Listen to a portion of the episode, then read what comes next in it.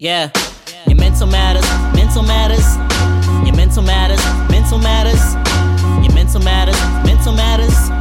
Your mental matters, mental matters, yo. Mental matters ain't a simple pattern. We need to have a central chatter. Food for thought, grab a platter. My mental ain't for rental. I'm essential, man, it's simple. I'm a ripple in the rift, though. I don't wanna sink my ship, so gotta know your mental. Black life is hard, I don't resent, though. Feelings really real, we should present those. Talk about it, you should know your mental matters. Your mental matters, mental matters, yeah. Spot.com. So, with that being said, I want to jump right into this discussion. But before we do any of that, um, like to get to know our guests, things of that nature, and um, kind of kick off the discussion that way. So, Dr. Coleman, tell us a little bit about your background because I read the bio and I don't want to uh, be remiss in missing any of the important facts. But um, from, you know, like you mentioned, you went to law school and you mentioned you um, definitely help when it comes to you, you said you're a minister, if I'm not mistaken. Yes. So um, when I was 12 or 13, I knew that I would be an attorney. So I always had that understanding. It was probably that that providential um, connection with the the Holy One, the Spirit, uh, that guided me into knowing I would be an attorney. So I became an attorney after joining the military. Came back home and uh, went to law school and it was um, an interesting ride being in law school. So I have had a, a journey where I've always felt that the the hand of God was on my life. And long story short, when I um, was in the in the Navy, there were things that happened that were like, okay, God is ordering my steps. And and one of the things that I can can distinctly remember is that going to law school going into um, working for different people in community through the city of Detroit and prosecuting cases for them, going into um, working for the legal aid defender's office. Just did a lot of work in the community for legal legal services. That led me to believe that when I'm sitting there talking to someone and and and this person has committed a crime and I'm trying to do work with them, it made me think wait a minute, what's going on? And you start reading the backgrounds of the people and you started saying, so they had food insecurity. So they had family dynamic issues. And so somewhere there came to be this, this connection with me understanding that mental health matters when we're talking about everything. Mental health touches us in profound ways. So the other part of me um, going into having a terminal degree, um, passing the bar, um, finally. It took me more than one time. So for those of you who are struggling with things, understand that sometimes you become a better person because of your struggles. People don't want to talk about their struggles. They want to talk about their successes. So through the, the trouble of having to take the bar and take it again and, you know, go through that, I was able to build my character. And, and sometimes when you don't have anything else but your name, you end up saying, I'm going to make it anyway. Fast forward, I have two little babies. I went to law school with two babies. And uh, one was in the stroller and one was three. So that was real hard. And I was a single mother.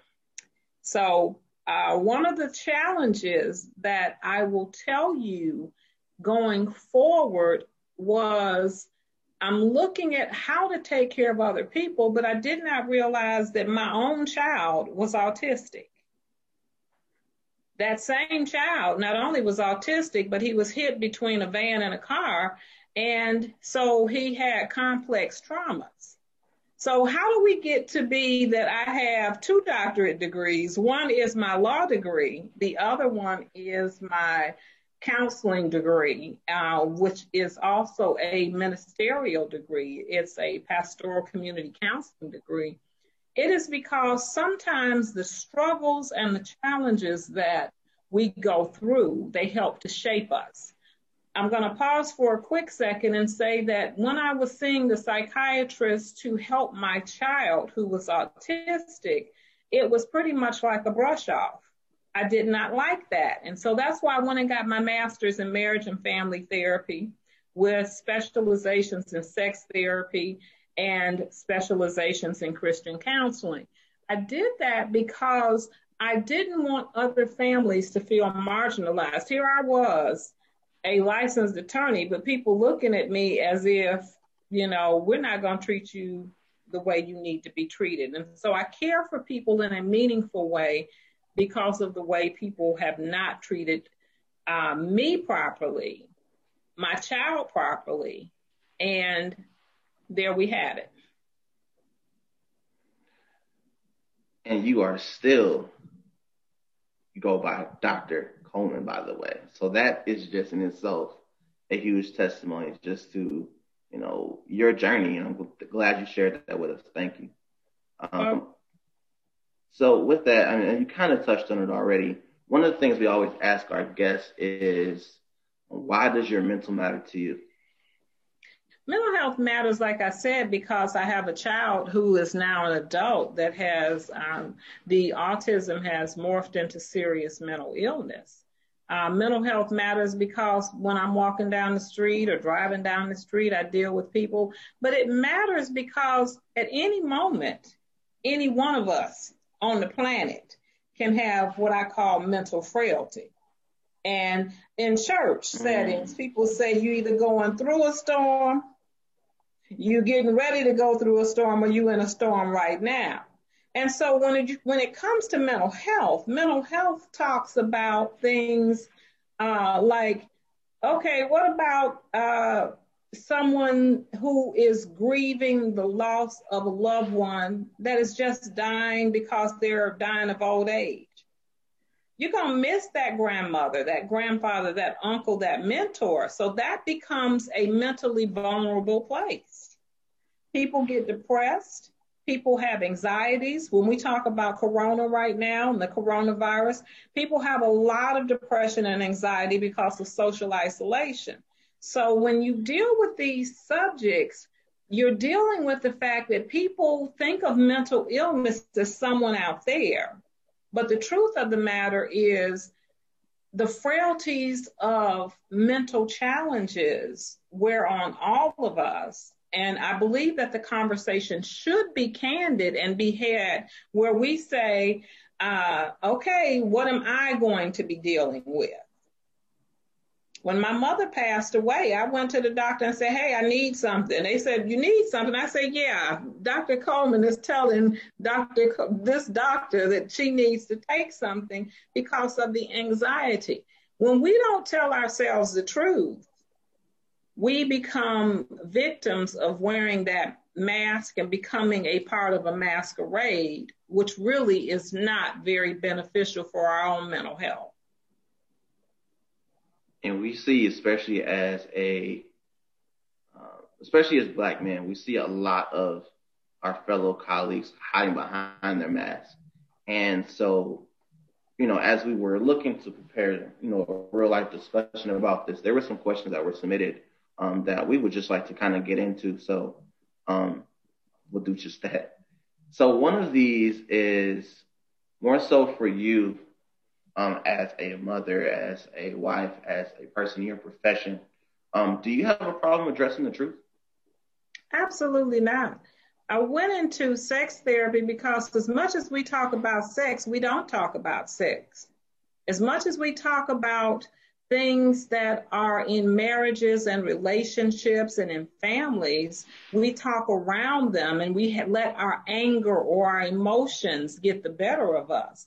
But it's only when we start to deal with those real conversations that we are able to say, uh, something needs to be addressed with this. And sometimes that thing that needs to be addressed is within myself how am I going to respond to things around me? So I think that that is an important conversation to be had. So you said something that was very key, and me and Jarrell often talk about this a lot. Um, you mentioned how people in the in the context we were talking about. They talk about the issue, but they don't talk about the issue. You know, they'll they'll scratch the surface a little bit, but they won't really get to the nooks and crannies of either they don't know how or they're just ashamed to really put it out there. It's just like I'm gonna give you a little bit of what I'm going through, but I don't want to. At least from the black male perspective, we we want to give a little, but we want to give too much because we don't want people to be like, oh, they just just a weak dude or whatever it may be. Well, let me just tell the truth. You can't show your hemorrhoids to everybody, honey. You can't talk to everybody about everything. And so this is true. To be in position to find the right people to talk to for the right reasons. And so you can't go around saying, mm-hmm. like that little book when we were little kids, are you my mother? Well, here's my problem. You can't do that because some people will put you on Facebook, put you on social media, put your, your troubles on blast, and you really have a problem then. So you have to be selective about who you need to talk to. And are they people who will hold your confidences? Are they people who are positioned to tell you the truth? Are you receptive to hearing it from them? And are they somebody that you can even get guidance from? So, so you've got multiple layers to what you're talking about. Um, you know, and and Mr. Winfrey, when you put your truth out there, you have to be cautious because there are some people who are malicious and they do not have any real care and concern. When it comes to private issues, I have people that are ministers and leaders in different professions. Um, they come because they know with my training as a lawyer, with my training as a clinician, a therapist, uh, as a trauma um, provider, that there are confidences that I can keep with with sex therapy, with uh, trauma, with all types of things that go on with people. You have to find people that will keep your confidences, that are competent to share with you information crucial to helping you to um, to, to, to move forward from being stuck.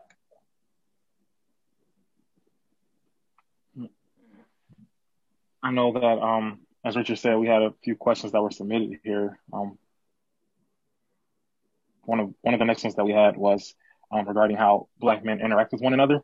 Um, the question is, what is the impact of childhood trauma in shaping how Black men interact with other Black men? That's a loaded question. Childhood trauma is so extensive, and, and being a trauma specialist, one of the, the things I can tell you is there are a variety of traumas. The children um, that I have worked with, the adults whom I've worked with, um, I worked with people that have been incarcerated. I created a, a chaplaincy program where we went into the Department of Corrections to um, provide uh, services for, for that population. So some of the traumas are abuse and neglect from a family situation. Some of the traumas stem from there was uh, either drugs or and or mental health challenges where that uh, was imposed on the children um, if you talk about sexual traumas, there were sexual traumas that, you know, men don't talk about having been violated. Um, you know, they just move forward. Uh, they they try to go along and get along. And so uh, when people are facing traumas, I think that that it is essential that you find competent professionals that work in the areas of that trauma to help you realize that there is a future and a hope beyond that tragedy. So you'll find someone that is 30, 40, 50, 60, 70 years old who experienced trauma when they were 10, but that trauma is still fresh because they've never fully dealt with it. Being in position to say, I need help, and then taking the additional step not to just say, oh, I want to get help, it didn't work.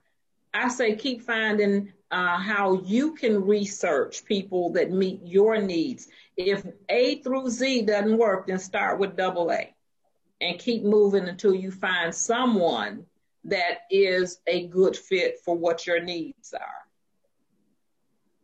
Right, and I'm glad you mentioned that because you know even as a you know black man just entering my 30s, um, one of the things that you know I can attest to, and I have no problem even sharing this story in full detail, but um, one of the things I think about is my one of my childhood traumas, and many people don't think about the impact that addiction has on their children, um, whether it be drinking, whether it be drugs, whether it be gambling, even.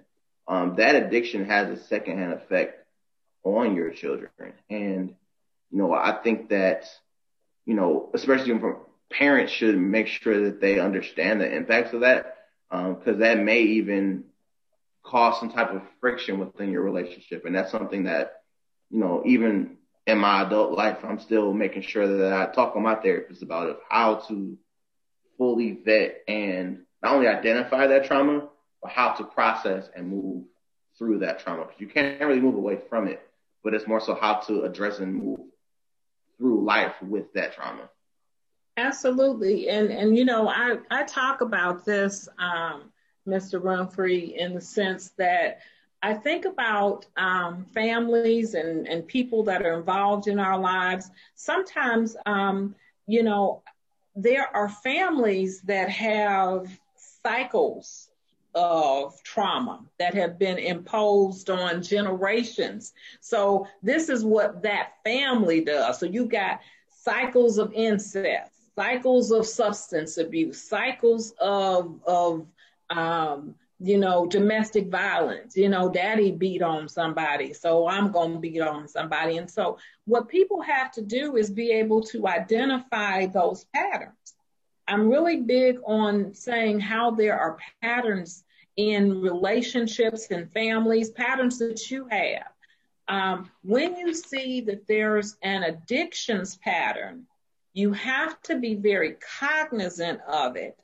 You have to be able to say, how does that impact me? So I call that kind of like the um, um, golden corral, the buffet kind of thing of life. Whatever someone put on your plate that was imposed when you were a child, when you become an adult, you don't have to put the, the addiction on your plate. You have to be able to say, how do I back away from that? Because that's a danger zone for me. Because grandmama did it, granddaddy did it, and so on and so forth. I refuse to do it. The buck stops with me, and I won't pass that on to my children. And and if you have challenges within different people having substance issues, um, move into a place where you can get that help so that you won't continue to repeat that cycle. I agree with you. Um, and one of the underlying just phrases within that is generational curses. Um, we're looking to break, especially this these times. We're trying to break so many different curses when it comes to um, mental illness, when it comes to finances, you know, when it comes to even spirituality in the church you know, there has been some gaps, if you will. And it's like, well, you know, you're to go to church with me on Sunday because we always went to church on Sunday and practice this type of religion. Or like we've always, you know, spent money at the bare minimum this way because we, we didn't have, have as much. So now we're looking at getting different degrees that help us to um, advance ourselves and our family tree down the line in a more sufficient manner, or it be you know, I know, you know, great granddaddy, you know, couldn't put the bottle down. So I'm gonna be mindful of it's it's not necessarily just saying I'm not going to drink because my father, my my grandfather, well, they drank. It's more so identifying why I'm drinking. Like, am I doing this to address a problem, or am I doing this to socially like engage things of that nature? So it's it's a lot of different layers that you mentioned um, of how to unpack and break those curses. It's just a matter of, you know, us having that support system, as you mentioned, um, of people around you can talk to your traumas with and say, hey, you know what? My feeling today. And having the right people. The ecosystem is so, and I found that to be between both Blair and Jarrell. I found those to be extremely crucial to say, hey, I'm going to do some stuff. And I can't reach out to so and so about it. Like, I need to get this out to you. And, you know, just having that space just really helps to not only lighten the mood, but it lets me know like I'm addressing things the right way. You know, I'm not running away from those things. I commend you for that because, you know, people don't share their truths as we talked about um, just a little bit ago. People don't share their truths. When they see people, they're like, hey, how you doing? And that is a general greeting. But then if you told your truth, hey, this is going on and that's going on and the third is going on, people look at you like, uh, yeah, buddy, I got to go. I don't have time to get into your laundry list of problems. Yeah. So it is essential that you have the Blairs and the Jarrells, or you have the the people who are your confidants who are going to say, listen, brother, listen, sister, uh, I, I will walk with you. And that's the that's the essence of chaplaincy, but it's the essence of being a, a human being, being able to say, I will walk with you in your struggle. And and and finding um, as i said earlier not sharing your challenges with everybody because they become fodder for gossip. They become fodder for ridicule. Well hey i saw you when you were at your worst having that ability to identify close significant people in your life sharing your truth um, being transparent that's a give and a take. So it's not you only sharing, it's the others around you um, being able to share their truths. And there's a saying that iron sharpens iron.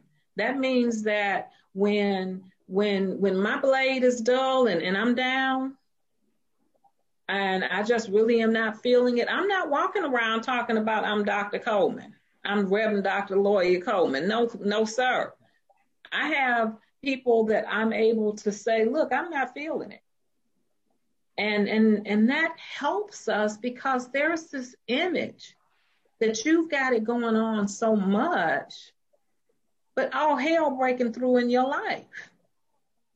How do we get past that? And that's the part where I think knowing yourself and your limitations is crucial to be able to say, I've got to get help where I can with those who are able to assist me. Anybody that's not able to assist me, this is not time for crowd gatherings. This is not something to observe. This is something where I get the help that I need. And if I can't get it from them, I'm going to keep looking. So you owe it to yourself to keep looking.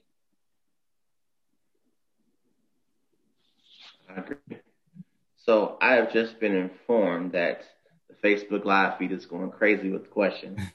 so um, what I will do is there was one more I wanted to make sure that we um, discuss, and that is the obvious signs of trauma, especially in black men.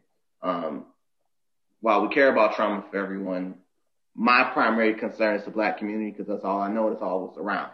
And those are the people that look like me and can probably relate to me the most. Um, so with that, and this may even change depending on how old you are, on how young you are. So I'm gonna ask the question of, in your opinion, what are some, or expertise even, what are some obvious signs of trauma in black men?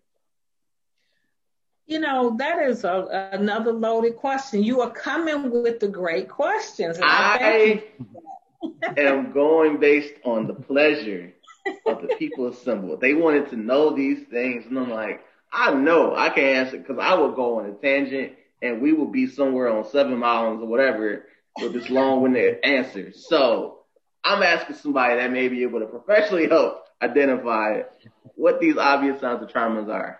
Well, we have obvious signs of trauma that don't look obvious. I've got um, a husband and three sons and I've got a whole lot of male cousins. When I tell you it's a bunch of those jokers, and I've got a lot of male friends and males that I deal with in general. And one of the things that I've discovered is that uh, trauma in black men doesn't look like trauma. A lot of times trauma looks like, I'm okay. How you doing? I'm okay. Or I'm chilling, I'm cool. I'm chilling, I'm cool. And so you have to be positioned to know that he not cool. Uh-uh. Something else is going on.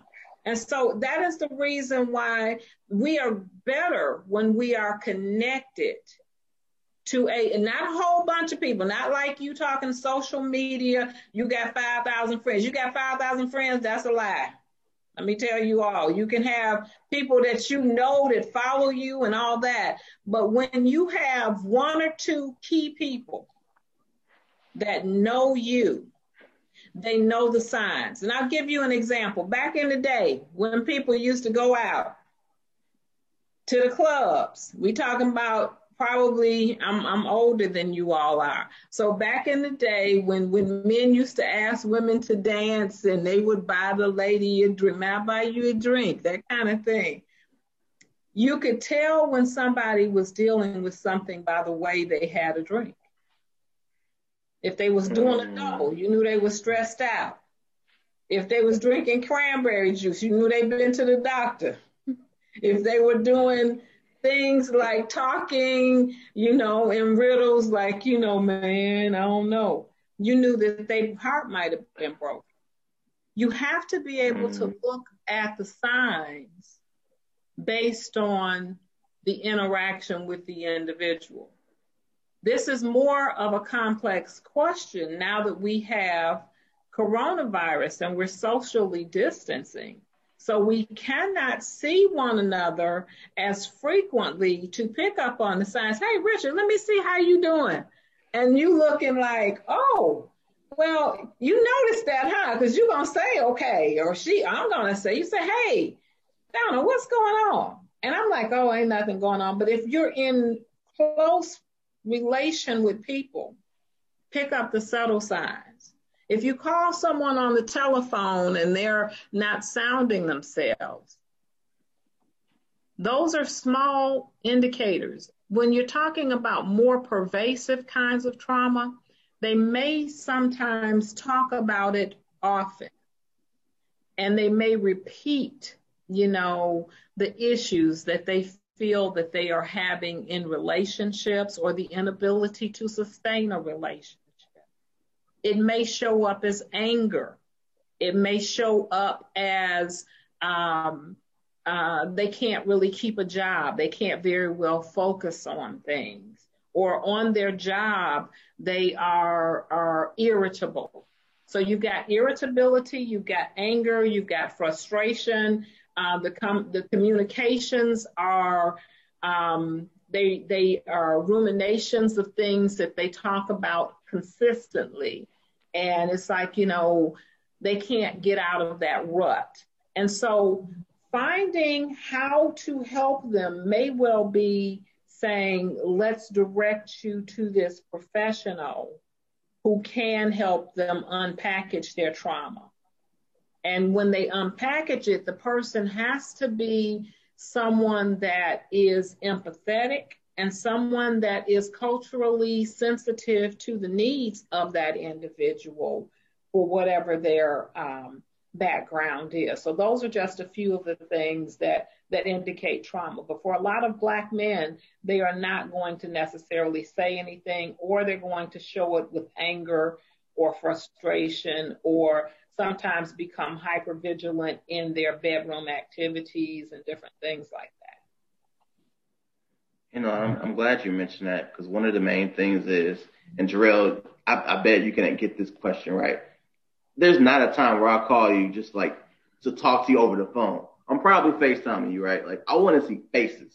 Like I want to see how you're physically doing. Right. I want to get that.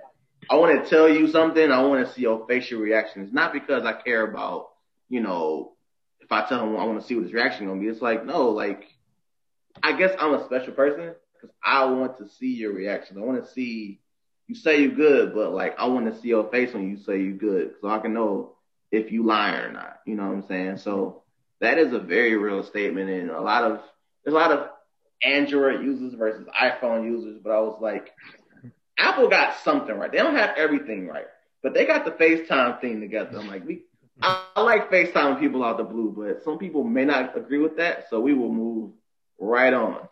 Um, so there was a lot of activity, I believe, in Blair. I'm gonna allow you to kind of queue up what some of those questions are, but there were a wealth of questions, I believe, in the Facebook chat that we want to make sure we get to or try to get to because we ain't got that long. definitely, definitely. So the first question that we have is please share how to initiate a discussion with friends and family to obtain mental health service if needed.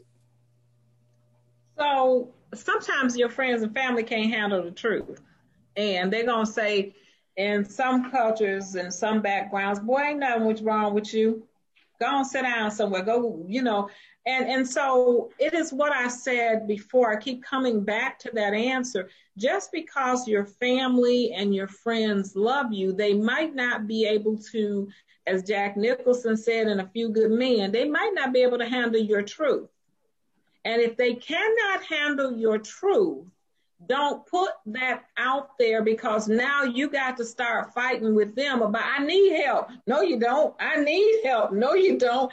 Who needs that argument when you're already grappling with the decision to say, I need help? So the first thing to do is to acknowledge self, I need help. And self says, Yes, you need help. I've been trying to tell you that for a while. Listen to yourself. And as yourself starts to say to you that kinder, gentler self that's not trying to, to take um, and do anything but to help you, you say, What do we need to do? And self says, The first thing we need to do is to try to ask, Whom can we ask for being a service provider for me. And if you have people in your circle, and this is the importance of having list, having relevant humanistic list of resources. And those resources, that way nobody has to get all in your mix when they say, Hey, I got a friend. They like, he lying, she lying, that friend is them. They need the help. so you can ultimately say, we've got this list of resources. The resources are for reaching out to this professional or that professional, and you find the one that you feel most comfortable with. Um, and then after you are stronger, after you are stronger, you are able to then have a conversation. And that way you are then able to say, listen, family, it might go something like this, but see, I'm straight, no chaser. It might go something like this for me. I might say, listen, family, I've been grappling with getting some help and I finally went and got some help and I'm doing better now. And all of those triangulations and different family disputes and family dynamics, you have put yourself in a position of power because if you are little nephew or little niece, you know, baby, let me tell you this, you don't need that. Come on over here, let me give you you know, a, a drink or let me, all of these dynamics can take you down a rabbit hole. When you are stronger, you're able to tell people, or oh, guess what? Don't even tell them because it ain't their business. It's about you taking care of your own wellness. What about that part? I'll, I'll, i want to add to that, and I'll make it brief because, and my immediate circle knows the story a little bit, but 2020 was a lot. And between my own struggles with my, my mother to, you know, Black Lives Matter reaching all times, like me, like power struggle, if you last year to the health pandemic that we were going through, was still going through with COVID-19. I remember I turned to my wife and I was like, that's a lot. it's just, how you feeling? That, that my answer was, man, dog, like for real. And that was my literal response. And She was like, you need to find a therapist. I think this is your time. And one of the initial things I looked up, some really cool websites, um, is therapy for black men, um, therapy for black girls, and also psychology. I believe it's psychology today, if I'm not mistaken. Um, those are some great resources for you to find interview. You know, this is time for you to interview your doctors and say, hey, look, listen, I want to know about you, but I, I need to get some help from somebody I can actually vibe with, connect with. And if you go through that process, um, you may know someone of your immediate friends that may go to counseling. Hit up that therapist, therapist first. There's no problem with that.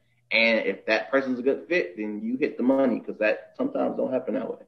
Um, so yeah, don't be afraid to search those websites and we'll make sure we put that information in episode notes. But um, if you know somebody else that's going to therapy or going to counseling, by any means, just simply ask, hey, who do you talk to? Absolutely. I agree 100% with you. And I think that that having those um, conversations with people that can give those resources. But in forums like this, and I really salute you all for doing this, in forums like this, you get those doctors, you get those lawyers, you get those um, mental health professionals, you get whatever it is, you get those food pantries. Here's another thing people can be driving. I, I need to break this down like a chicken wing, your favorite chicken wing. See, I'm in Atlanta and I see lemon pepper and hot wings and all that. I'm going to. It is all you. about the jerk chicken wing on this show. I need you to at least acknowledge the jerk chicken wing because Jarrell is the absolute pro when it comes to making jerk chicken wings. jerk chicken wing, whatever kind of chicken wings you need. We're gonna okay, we good. For you. You're going to have to be able to get in your mind, I need help. And don't be ashamed to get the help. Break it down in your mind. I'm going out here to get help. And I'm going to have a forum where you alphas of Southfield have put this on. Get the resources for, for anybody watching on Facebook Live, anybody watching the tape, give good resources to this organization so that they can pass the information on to others. It is each person's due diligence once they get the resources to say this is a good fit. What I was going to say when I stopped and paused for a minute is that you have professional people that are in trouble financially. They need food pantries. They need food banks. They need different information that people might say, but they drive in a Benz. Well, they bought that Benz when they was doing better. They and I just break things down like the chicken wings, like I said. I break it down because people don't want to talk about that. So the person that's got the title, the person that's got the the luxury items, the nice house, the family, they may be the very ones that need help. In our communities, we have to do better by not making judgment I'm in a good position. My husband and I are in a good position financially right now where we've been in a good position, but that ain't always been the case. Sometimes you got more title than you got money in your pocket. And so when you look at people and you start talking and telling the truth, put those resources out there because we don't know what this next wave of pandemic or anything else that comes along that surprises people will bring with it. And if you, you know, there was an old statement that says, if you're already ready, you ain't got to get ready. So if you have something that happens that comes up like the second, third wave of the pandemic or something new, the resource list is already out there. And we become a support system because of the fact that we've already put things in that's on that. All right, moving forward, we have we have a lot of questions, but um here's one from your personal experience. What is the best way that our women can support us and what is the and what are the perception traps that what are the perception traps out there that keep relationships from striving? Say that last part. What are the perception traps? That keep relationships from thriving. So people get together for the whole wrong reasons. They get together for stuff that that's just superficial, and they get together. Who he find? Who she find? They find and crazy as a road lizard. And you sometimes got to understand what you're dealing with. Sometimes you need to be able to back away from something and say, you know, um, he or she is is really, you know, that's that's my type of drink right there. But um, there's a saying that go, fools rush in where angels dare to tread. We are becoming too old to be going around talking about how fine somebody is and how much somebody is going to add to my life materialistically. Um, there are things that you have to ask. What are you looking for in a mate? When you get a mate, and you find that you are really compatible with them, um, everything, I've been married for decades, and everything I think cannot come out my mouth. I sometimes have to uh, shut up and color. I need to be quiet because my husband is a good man and he might be doing something that in my mind and and guess what my mind is not always you know, that I'm perfect and I'm right. And so I have to recognize that he's his own person and he's a good man and he's a man that I love. And I don't want to hurt him. So I'm not going to just say everything that comes up, it comes out. So I respect him. And I don't have to argue with him. I can I can argue on all different fronts. I'm a talking professional and you can see from this video, I'm a talker. Listen, we need keep giving these gems. We could do this all night, but I I, I want to ask some. I want to add some. Uh, I I want to add some substance to what you mentioned. And so I, I seen a I seen a photo on Facebook. It was something about you know I I, I ultimately like as a man, I'm glad I got somebody that's gonna tell the waitress that my order wrong because I'm probably not gonna say it, but they gonna say it. So like, I, am right. honestly, honestly like grateful for the fact of, you know, going into a relationship knowing what I bring to the table, and also, especially as a black man, knowing what I don't bring to the table.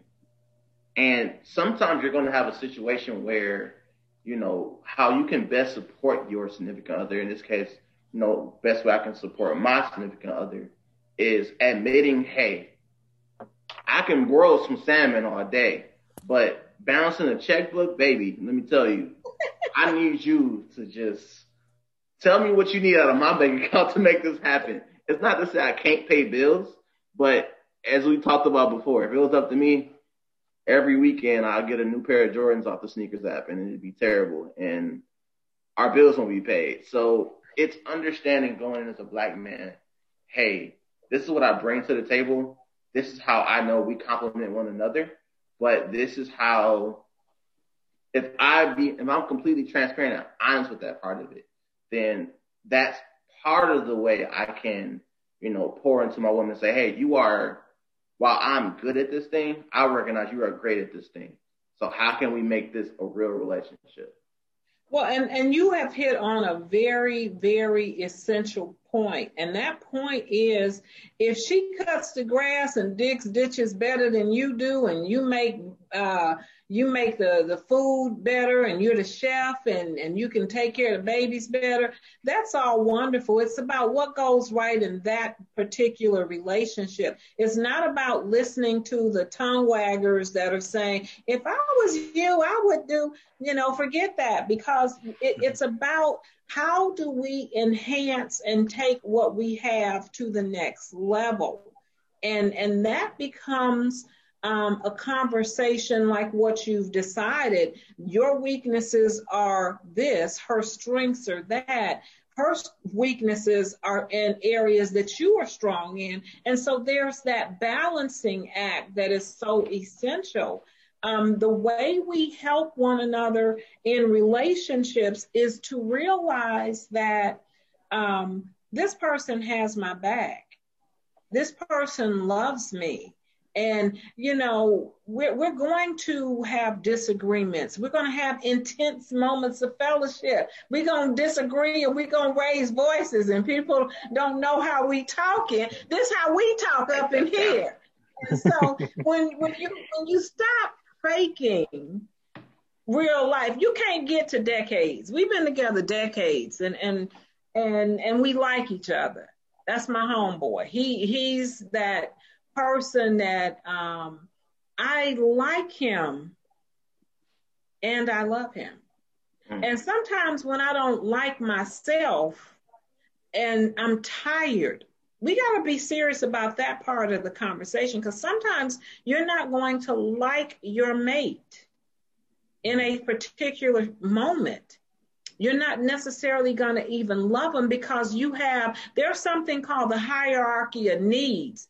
If you don't have enough sleep, if you're physically ill, if something is going on that you can't be attentive to self care, you're not going to be very good at being attentive to to your your loved one's care.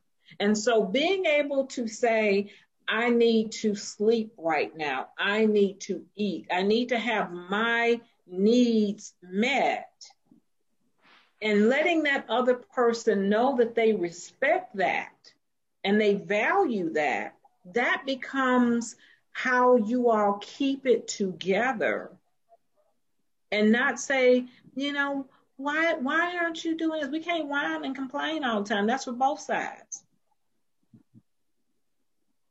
Child, listen. You mentioned the phrase, and I want to make sure I get that one right. You said intense moments of fellowship intense moments of fellowship meaning we raise our voice. My husband, my husband is is is is is uh, when I, if if I had a trial and he was coaching a football game, we'd be like, "Hey, what's up?" You know, we would be intense because I was getting ready for trial, and he was getting ready for a game. And so when we were communicating, it wasn't that we were yelling at each other. It is that the emotions of getting ready for our respective vocations. If somebody were to listen to us, then we'd be looking at somebody, there was like something going on. There was nothing going on. We were just intensely, and then sometimes intense moments of fellowship is you have an argument, a disagreement. Uh-uh, I agree with this and you agree, you disagree with that.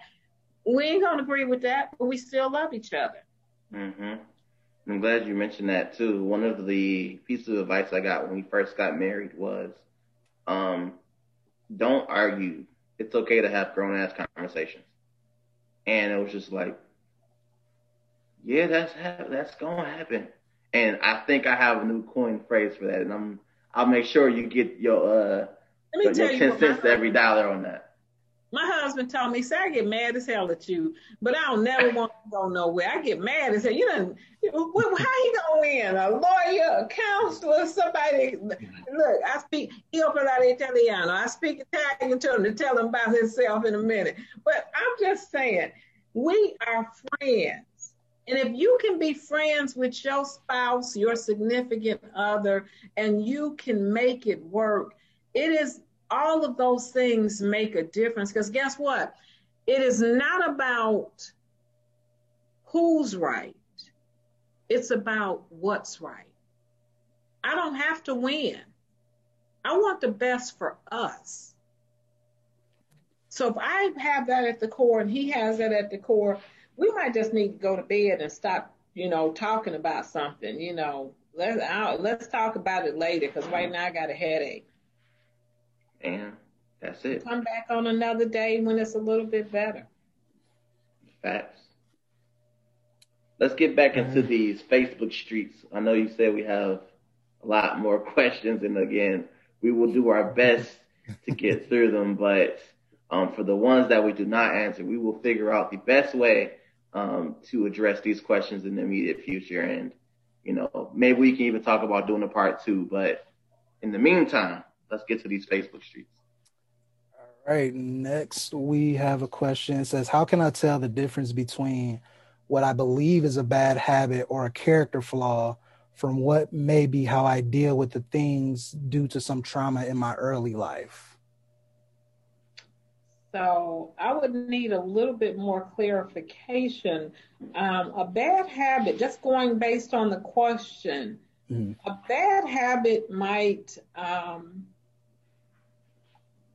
cause a person to have certain patterns, but I, I would need more clarification on that question because I'm not sure trauma is such a deep issue. I'm not sure how to address that without having more. So if the person can maybe even type in the chat room or send some kind of um, indicator, I would like to be able to address that question, but I just need a little bit more to go on. Okay, and we'll we'll see if we can get him to address it because that's actually one of our chapter brothers. So we okay. may set up something for him to talk to you, maybe one on one or address it with you at that point. Okay. Yeah. Um, our next question um, Do you believe or do you feel that Black men are reluctant to discuss mental health because of the stigma of, of weakness associated with mental issues? Yes. I think there are a lot of Black men who are reluctant to discuss um, because there's a factor that I don't have any problems. I'm, I'm okay. We talked about that earlier. And um, unless and until we are able to be candid about um, what's going on, problems will persist. Um, our relationships are not good with ourselves and the people that we care about. And um, when you keep bumping your head up against a wall, it becomes time to talk to yourself and then talk to someone that can help you. And and being candid that this this life is so superficial. You know i had a title when when um when i was a young woman. I was a, a young lawyer and and i was in my 20s and what i can say is that sometimes our titles and our education and our stuff that we have in terms of material possessions they they define us. And that's even all the more true i found with men. When your title is your job or your profession or how much money i make or how much money i aspire to make those things can make you feel like i'm on top of the world but the challenge is what happens when you have everything and you feel like nothing. Hmm.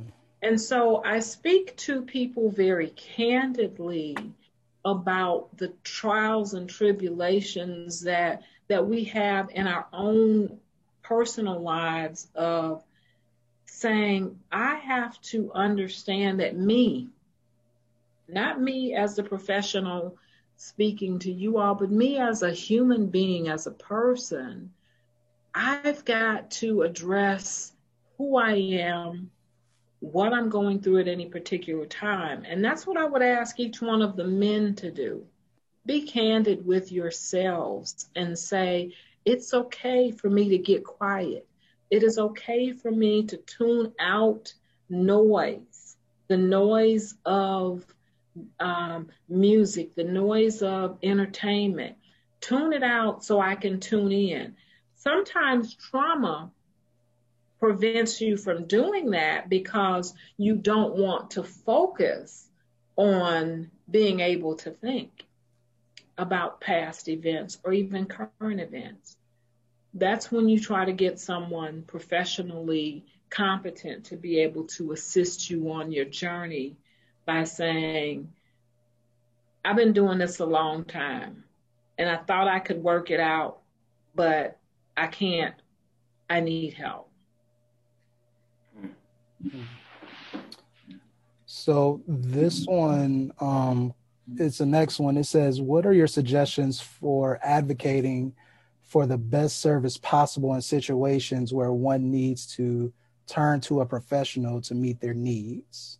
So, like I told you, I had my own examples of dealing with professionals. These were mental health professionals that were psychiatrists, counselors, therapists. They were a little bit of everything when I was dealing with my son when he was younger. And that's what prompted me to go to become a, a mental health professional um, myself was that there were people that were just indifferent. They were very callous. And that wasn't, that wasn't, that seemed to be the norm for me. Uh, there were a few people that were really good at what they did. And so when I, that's why I encourage you. If one is not working, I said we started at A. A represents one. That's the first person you go to. If that doesn't work, go all the way to Z. And if that doesn't work, go to double A. If that doesn't work, you go on to triple A. And you're asking people along the way, you're looking at the resource list that are gathered, and you're saying, I need someone that's a good fit for me. Everyone will not be a good fit for you just because they have a degree or a title or they work for someone else. It's about building a relationship where you're able to share and get those things that you need.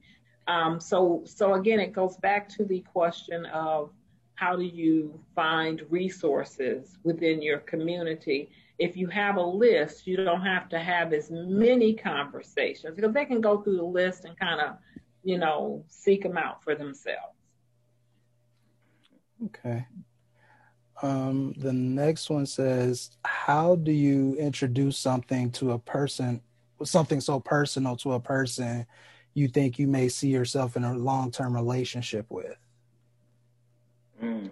So, are we talking something personal, like something that is very private that they don't want them to know? Kind of like the the trauma that we talked about earlier. Like if if they wanted to um, introduce their personal background or things that may have happened, how do they go about um, expressing that? I'm going to give you two answers for that. One is a trauma answer, and the other one is a sexual answer. Mm-hmm. The trauma answer I will give you first, um, but they both start out the same way. Um, we we do things, I think, very quickly, too quickly sometimes. We overshare sometimes, and we put trust in people who have not earned that trust. Mm-hmm. And so we've been knowing somebody for two months, a month, and we're like, oh, we're besties. That's good that you can be besties. It's good that you can share some things with them, but very private things, you have not invested enough time to be able to share everything with them. So my first bit of advice would be pace yourself and take it very slowly. And and uh, when it comes to certain things, if they are to know certain things, you have to pace yourself before you tell them because they might not be worthy of that trust and all your business is out there. Things you've held close is out there for other people to scrutinize. From a sexual perspective, when you're talking about um, um, potential STDs. You all didn't mention this, but I'm taking the liberty to mention it. If a person has some type of um, STD or something like that, I would take the celibate route if I were them. Just, you know, take the, you know, I'm being celibate right now. You don't have to share your status with people. Um, and I would be in a position to not have to share that with them because we don't know who these people are or what they're capable of.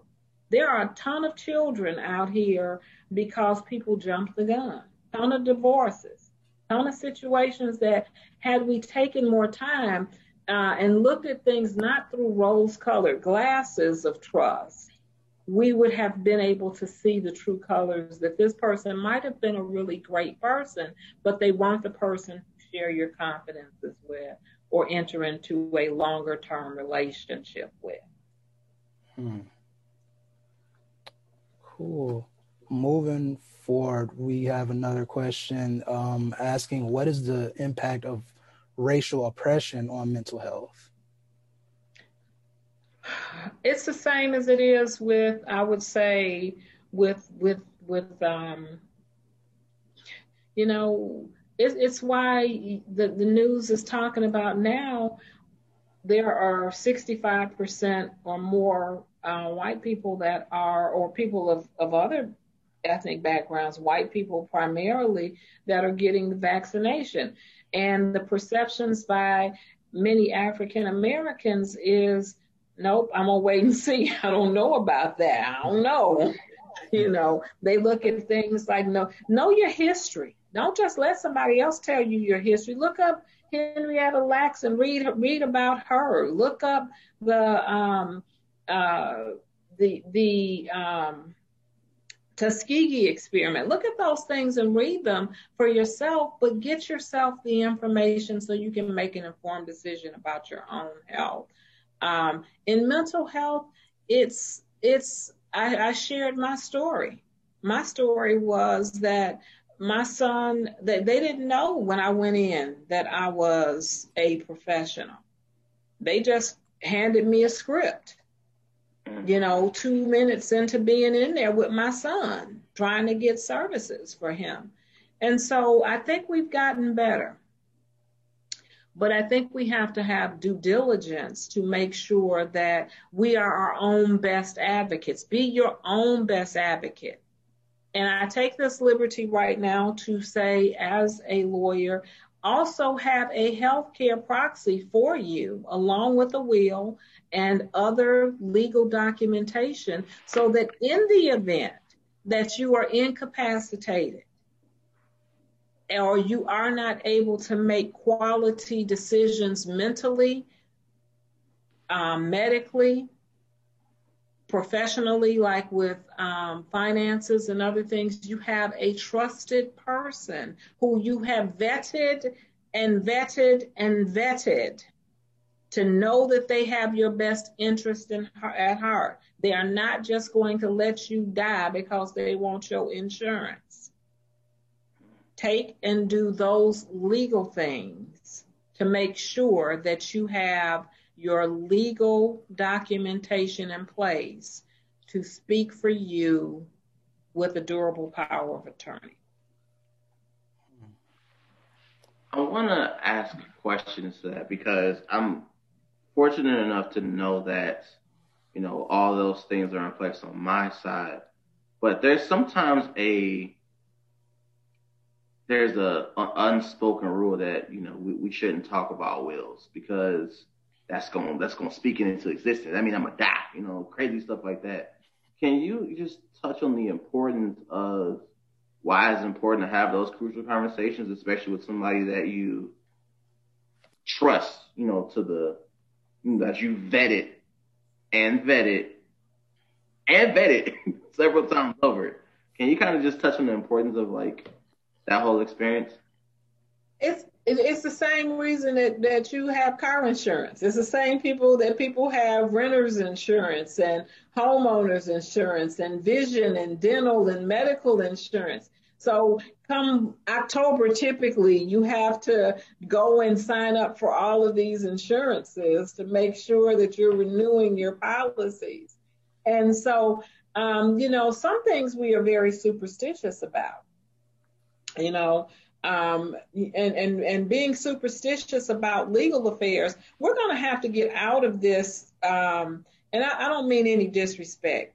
I don't mean any disrespect towards anyone, but we have to get out of this. We're funding funerals and funding different events with um, GoFundMe or can we take, you know, can you give me five on it? We have to be more responsible to ourselves and say, for those of you who are in your 20s and 30s, this is the best time for you to get insurance. And no, that is not one of my professions. I'm not an insurance salesperson. So I'm not trying to get you to buy a product. I'm trying to get you to prepare for real life. And if you are able to keep those policies and make those policies grow.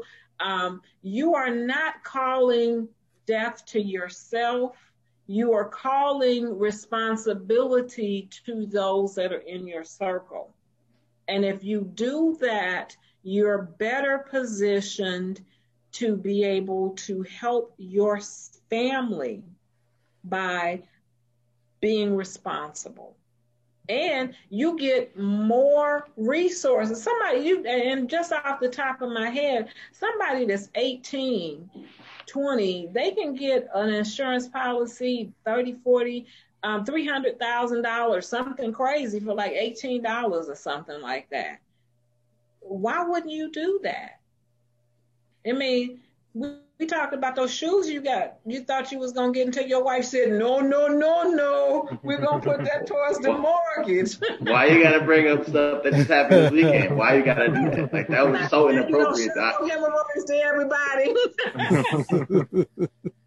um, no, but seriously, we gotta laugh. One of the things that we don't do is we don't laugh enough, and you gotta have a sense of humor.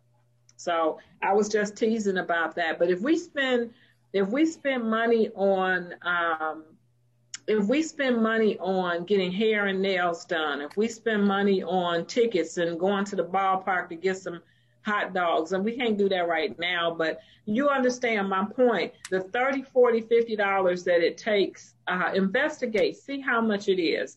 Don't be superstitious. Um, be prepared and be intentional. That's it. awesome. We're going to take two more questions and we're going to wrap up. Um, one is because I, I, think you addressed a lot of the questions on here. Um, but with this one, it says, How do you begin to address depression as a caregiver? Listen, I have been a caregiver. My my child um, that that had uh, autism and or has autism, he can't grow out of it. He's a, a grown adult now. He just celebrated a birthday. And um, one of the things I will tell you, I wrote a, my, my doctoral dissertation was on the phenomenology of caregivers caring for seriously mentally ill young adults on the DSM 4 spectrum. We are now on DSM 5. So that was a long time ago when I wrote my dissertation. But I talk in that dissertation, and I probably need to get ready to draft all that into a book because what I'm finding is more and more people are becoming caregivers. Caregivers catch hell. And what do you do when you're a caregiver and you're trying to help a person that's fighting you. Sometimes as a caregiver, you are in position where um, the very person you love and you're trying to care for, it's almost like you're being that swimmer going out there to rescue somebody who is drowning. But when you get to them, they're pulling you down. So caregiving is a very special place um, in my heart. It's a very tedious place because trying to help people that don't want your help or don't think you need they need your help or your help is unappreciated or underappreciated or not acknowledged at all it can become frustrating. It goes back to the point that I made earlier. Recognize your own challenges your own limitations when you recognize those limitations you say to yourself I need some help. Some of the ways that you get help are you ask for respite. Respite is where you are asking, can somebody come in here and take this person for a while? Is there someplace I can send that person, whether it's for a few hours or a few days or a week or whatever? Another thing that you can do is you can build a good support system and building a support system is tag you in because I can't do this. I need a, I need to take a little break. If you don't take a break, you can become broken. If you don't take a break, you can become broken. Hmm. So you have to have a team of trusted others. That's where we got to be able to say um, siblings, cousins, loved ones I need help. What do you need? And you know, people always give you that. Well, if you need my help, oh, I do need help. I need you here on Thursday at six o'clock from six to nine. Can you do that? Mm-hmm. And so being specific about the things that you need and also being able to say that you have to turn off being that caregiver mode when someone else is in that function. You don't you don't put it down and then go run back and pick it back up. Hmm. There's much more that I can give for that answer, but we don't have a lot of time. I'm just going to echo the fact of, and you, you said this so clear as day. It's about ultimately being broke. If you don't take a break, you will become broken. That is in any and every thing that you do. That's why, you know, when you're looking at that job, you better make sure you got enough vacation days or whatever, because if you don't take a break, you're gonna bring yourself out, and you're just gonna be like, listen. And they're gonna keep working right on. They're gonna say, okay, um, they, they, might not send funerals to the flower, the flowers to the funeral. They might not come to the funeral. They might be like next. And mm-hmm. you have work, work, work. And I, I'm, I am a hard worker for the things that I do. But mm-hmm. you have to take breaks, and you have to plan your breaks, and you have to be intentional about the things that you're doing to make sure that you are practicing self care. Self care might just be a bubble bath. Self care might be uh, sitting down listening to some good old music that you need to listen to decompress. Self care might be saying, I can't get to the masseuse, but uh, honey, can you get right here? Can you scratch my back? And that's what you look, the quid pro quo works in relationships. It does. That's it. Get that lotion rubbed on feet and don't be afraid to get these feet too. Feet they hurt. Soak them feet first. Don't give her no crusties. That's it. All right. So our last question um, is actually very relevant right now with what we're dealing with. Um, what can be done for our children who are experiencing anxiety or depression as a result of online learning, and how do you keep them engaged?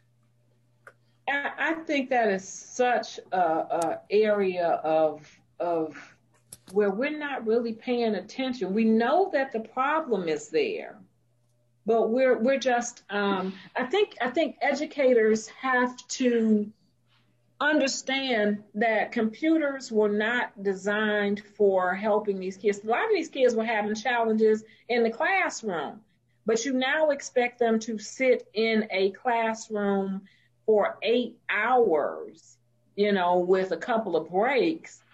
And that anxiety is real. It's real for the parents that are homeschooling, for those who are. It's real for the kids. So for the kids, I would say we have to communicate with the kids and say, listen, baby, I know you now you don't like this. None of us likes this. It's a trying time, but I need you to do what you're supposed to do with these classes. And then we need to decompress. You have to be responsible to communicate with your child or your children.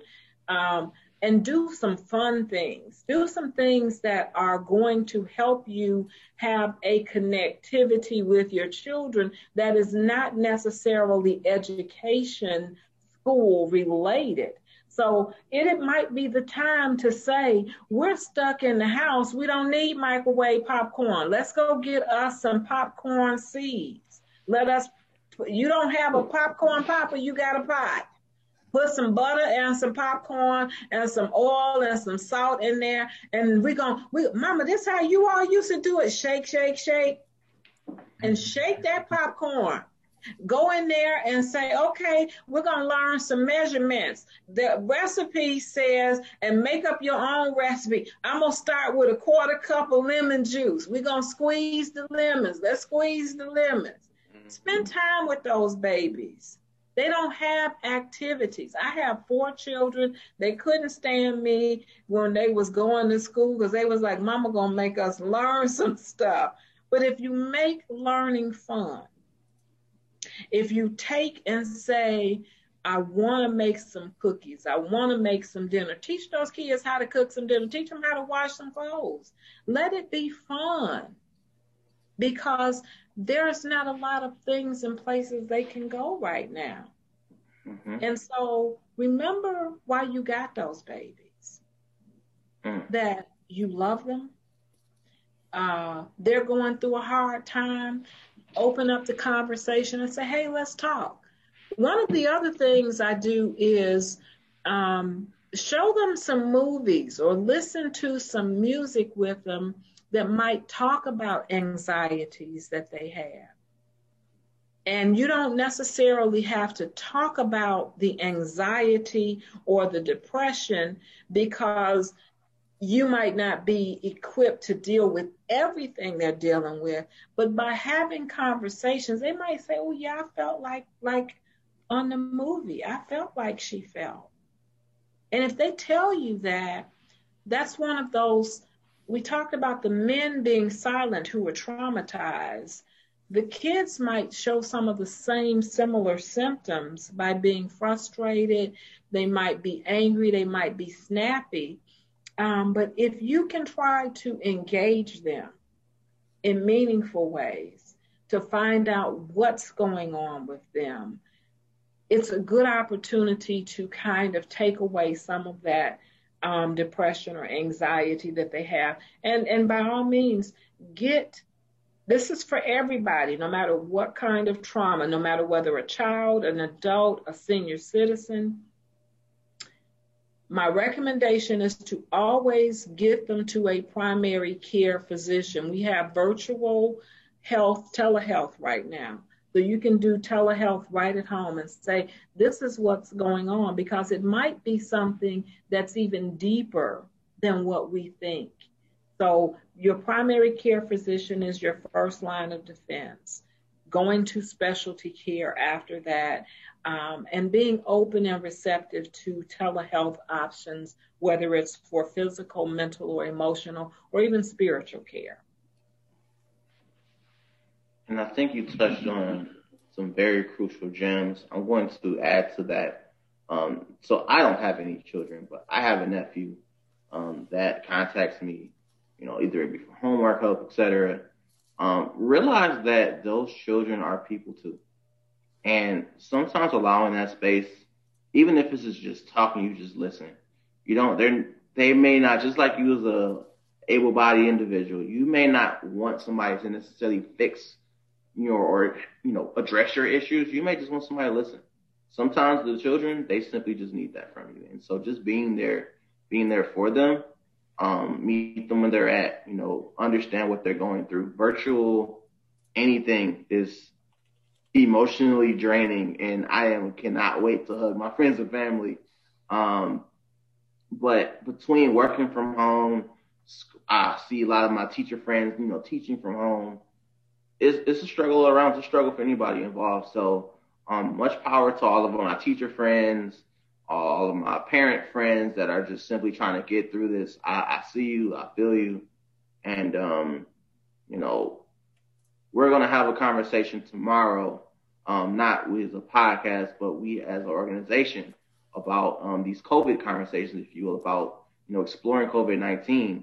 And that's part of this, how we get to some level of normalcy to get back into our everyday routines, everyday routines per se but it's more so how do we do that in multiple different rounds. So with that, um, I want to just ask you if you could be my auntie for real, because I don't want to ever for this to ever end. And we, you ain't got to answer now. You can take some time to think about it. But uh, for the people that may not have, you know, that may want to ask you more questions, things of that nature, um, whether that be social media, whether that be contact information, um, how can people get in contact with you? So um, they can write, they can send me an email to um, the following email, and I'll give it to you, and you can pass pass it out to them. It is dr.dk Coleman at gmail.com. That is dr. dot D as in Donna, K as in kite, C O L E M A N at gmail.com. Okay.